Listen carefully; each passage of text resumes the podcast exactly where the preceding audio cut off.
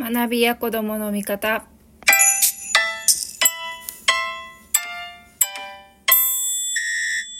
こんにちは。学びや子供の味方の深松ひろ子と申します。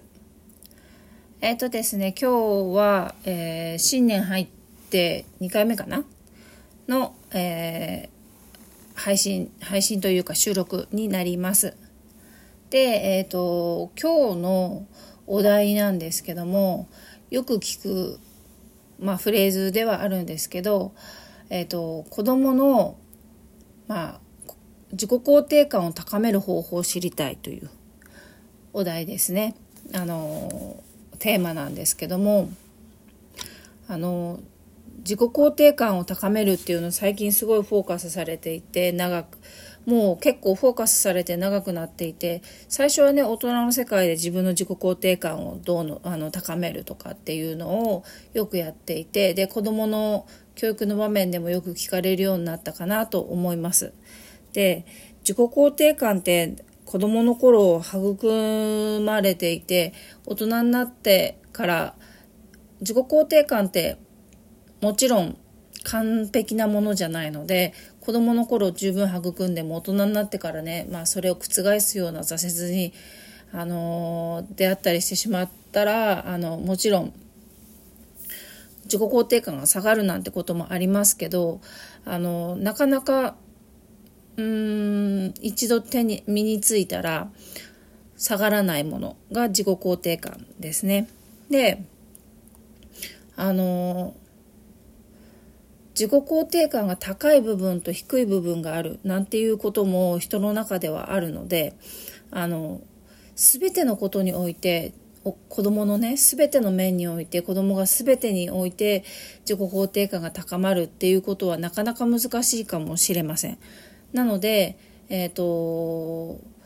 ただ、えーと基本的な自己肯定感っていうんですかねっていうのを高めるとでもその中でも例えば自己肯定感が高くても、えーと、僕は私はこれは苦手だからって思うことはありえます。で例えば鉄棒とか運動が僕は私は苦手だからって思うからといって、えーと、自己肯定感が低いというわけではないのであの僕は私はまあ運動が苦手だけれどもチャレンジするとかですねだけども、えーとまあ、運動会は楽しみにできるとかですね。だけども、えっ、ー、と、体育の時間を楽しめるとかっていうのであれば、十分に、あの、自己肯定感という意味では問題ないのかなと思います。なので、その基本的な自己肯定感についての話をしていこうかなと思うんですけども、あの、自己肯定感も、あの、何事もそうですけど、一朝一夕にはあの身につきません。で自己肯定感って何ですかっていうと突き詰めて言うとすごく簡単に、ね、あの語弊を恐れずに言うと根拠のない自信っていうものだと思います。でな、まあ、何か問題はあるけど何か苦手なことも嫌いなこともあるしちょっと避けたいこともあるんだけどで自分はダメだなって思う時もあるんだけどそれでもやっぱりえっ、ー、とちょっとチャレンジしてみようとかそれでもやればやった分だけはできるんじゃないだろうかって思えるような、えーと、根拠のない自信ってやつですね。それが基本的な自己肯定感になると思います。でそれを高めるにはあの根拠のない自信なのであのどんな分野においてでもいいんですけども、まあ、一つは褒めていると,、えーと褒めていってけば自己肯定感が高まるのかっていうと褒めていくと,、えーと、成果を出さなきゃいけないって思ってしまうっていうことが一つあります。で成果を出せないと,、えーと、自分はダメなんだってことになってしまうので自己肯定感上がりにくくなってしまいます。じゃあどんな声かけがいいのかなっていうとあのその過程の努力成果ではなくて上手にできたねとかああの何かやってあなたできたじゃないってことを褒めるのではなくて何かをやったらできたかできないか成功したか失敗したかにかかわらずよくここまで頑張ったね。っていうことを褒める。で、よくここまでやったね。っていうことを声かけていく。褒めていくというよりかは、えーと、認めていく。あこんなこともやってこんなチャレンジもしたんだね。っていうことを声をかけていく。でそのためには、えーと、子供がですねどんなチャレンジをしていてどんな努力をしていて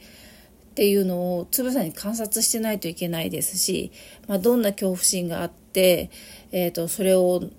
どうにか自分で克服してやってやり続けていたのかなんてことも、えーと、つぶさに観察してないとなかなか声かけは難しいと思います。なのであの失礼しましたよくよく観察してですねであ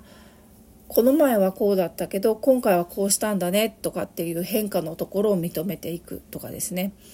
でそうするとあ自分がやったことってちゃんとフィードバックがもらえることなんだっていうことを子供は学んでいきますでできるかできないかにかかわらずそれにはフィードバックがもらえる意義のあることなんだってことをだんだんだんだんあの理解していきますね。でそれがつりあの積もり積もって自己肯定感になっていくのであのもし自己肯定感をねこう身につけたいなって高めたいなって思うのであればあのできるできないとか結果にかかわらずその過程を声かけていく。家庭の変化とか家庭でやったその途中やってたことを声かけていく。で実際やれなかった。何もちょちょっとチャレンジもできなかった。って家庭も何もできなかったっていう時は、えーと、その気持ちをなやらなかったんだね。どうしたのっていうふうに聞いてみる。であのその気持ちなんとかでできなかったんだ。それが怖くてできなかったんだとかどうせ失敗すると思ったからできなかったんだって言ったらそうかそうか。そこの部分はちょっと怖かったんだね。とかその部分は勇気が出なかったんだね。勇気が出ないのもまあ当然だと思うよ。今までねなかなか怖かったんだからできなかったね。でもどうしようか。このままそのままにしようか。それともまたやってみる？っていうふうに、えーと、声をかけてみる。であの自分はこう愛されるに値する人間なんだ関心を寄せてもらえる人間なんだっていうことは自己肯定感にすごく大切な要素です。なのであのもしその過程でも何も変化もしてないし、えーと、何もできなかったっていう場合でも、えーと、その気持ちに関心を寄せるってこともできると思います。でそうすると自分は関心を寄せられるに値するんだってことをあの子供は学習していくのでその関心を寄せられるに値するんだっていう感覚とても大切ですね。あの自分には意義があるって思えるのでで自分の気持ちをこう尊重してもらえるんだっていうその感覚。あ怖くてできなかった。じゃあ怖かったんだね。怖かった中でチャレンジしようと思っただけでもすごい頑張ってたんだねって気持ちの中で頑張ってたねっていうふうに声をかけていく。でそれをまあ、なかなかね、あの、失敗したか成功するかだけで見ていくとあまりにも小さすぎて見つけられないと思うのであの成功するか失敗するかを見るっていうのを私はまず、えーと、置いとくことにしちゃってます。で成功するか失敗するかの前の部分ばっかりを見るっていうことを私は結構心がけてたりします。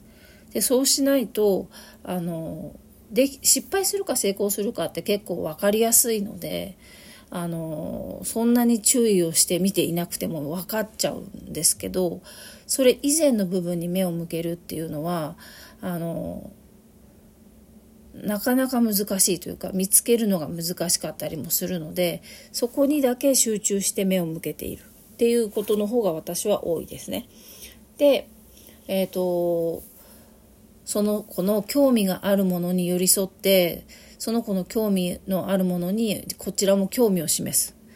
っていうことをしていくことであ自分が興味があるものっていうのは他の人にとって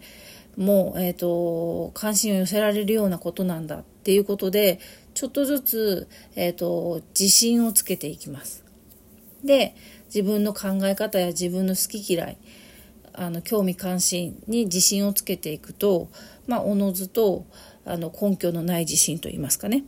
がついてくる。でただ単に、えーと、うまくできたから何回何日やり続けられたからっていうのは根拠がある自信ですね。で根拠がある自信ではなくて根拠のない自信を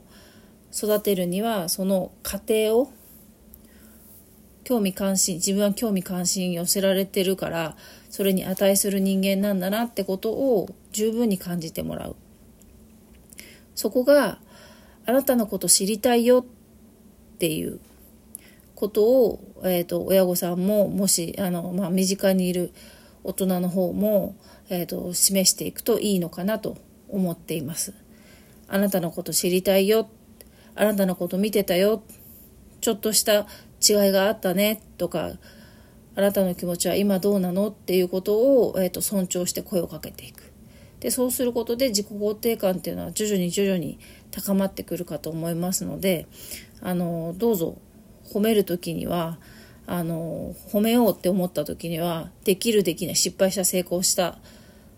を褒めるのではなくて褒めるよりもあなたに関心があるよあなたのことを尊重してるよっていうことを、えーと、その前段階の部分を見て何かをやっている最中の部分を見て声かけてあげてみてください。では今日も聞いてくださってありがとうございました。またよろしくお願いいたします。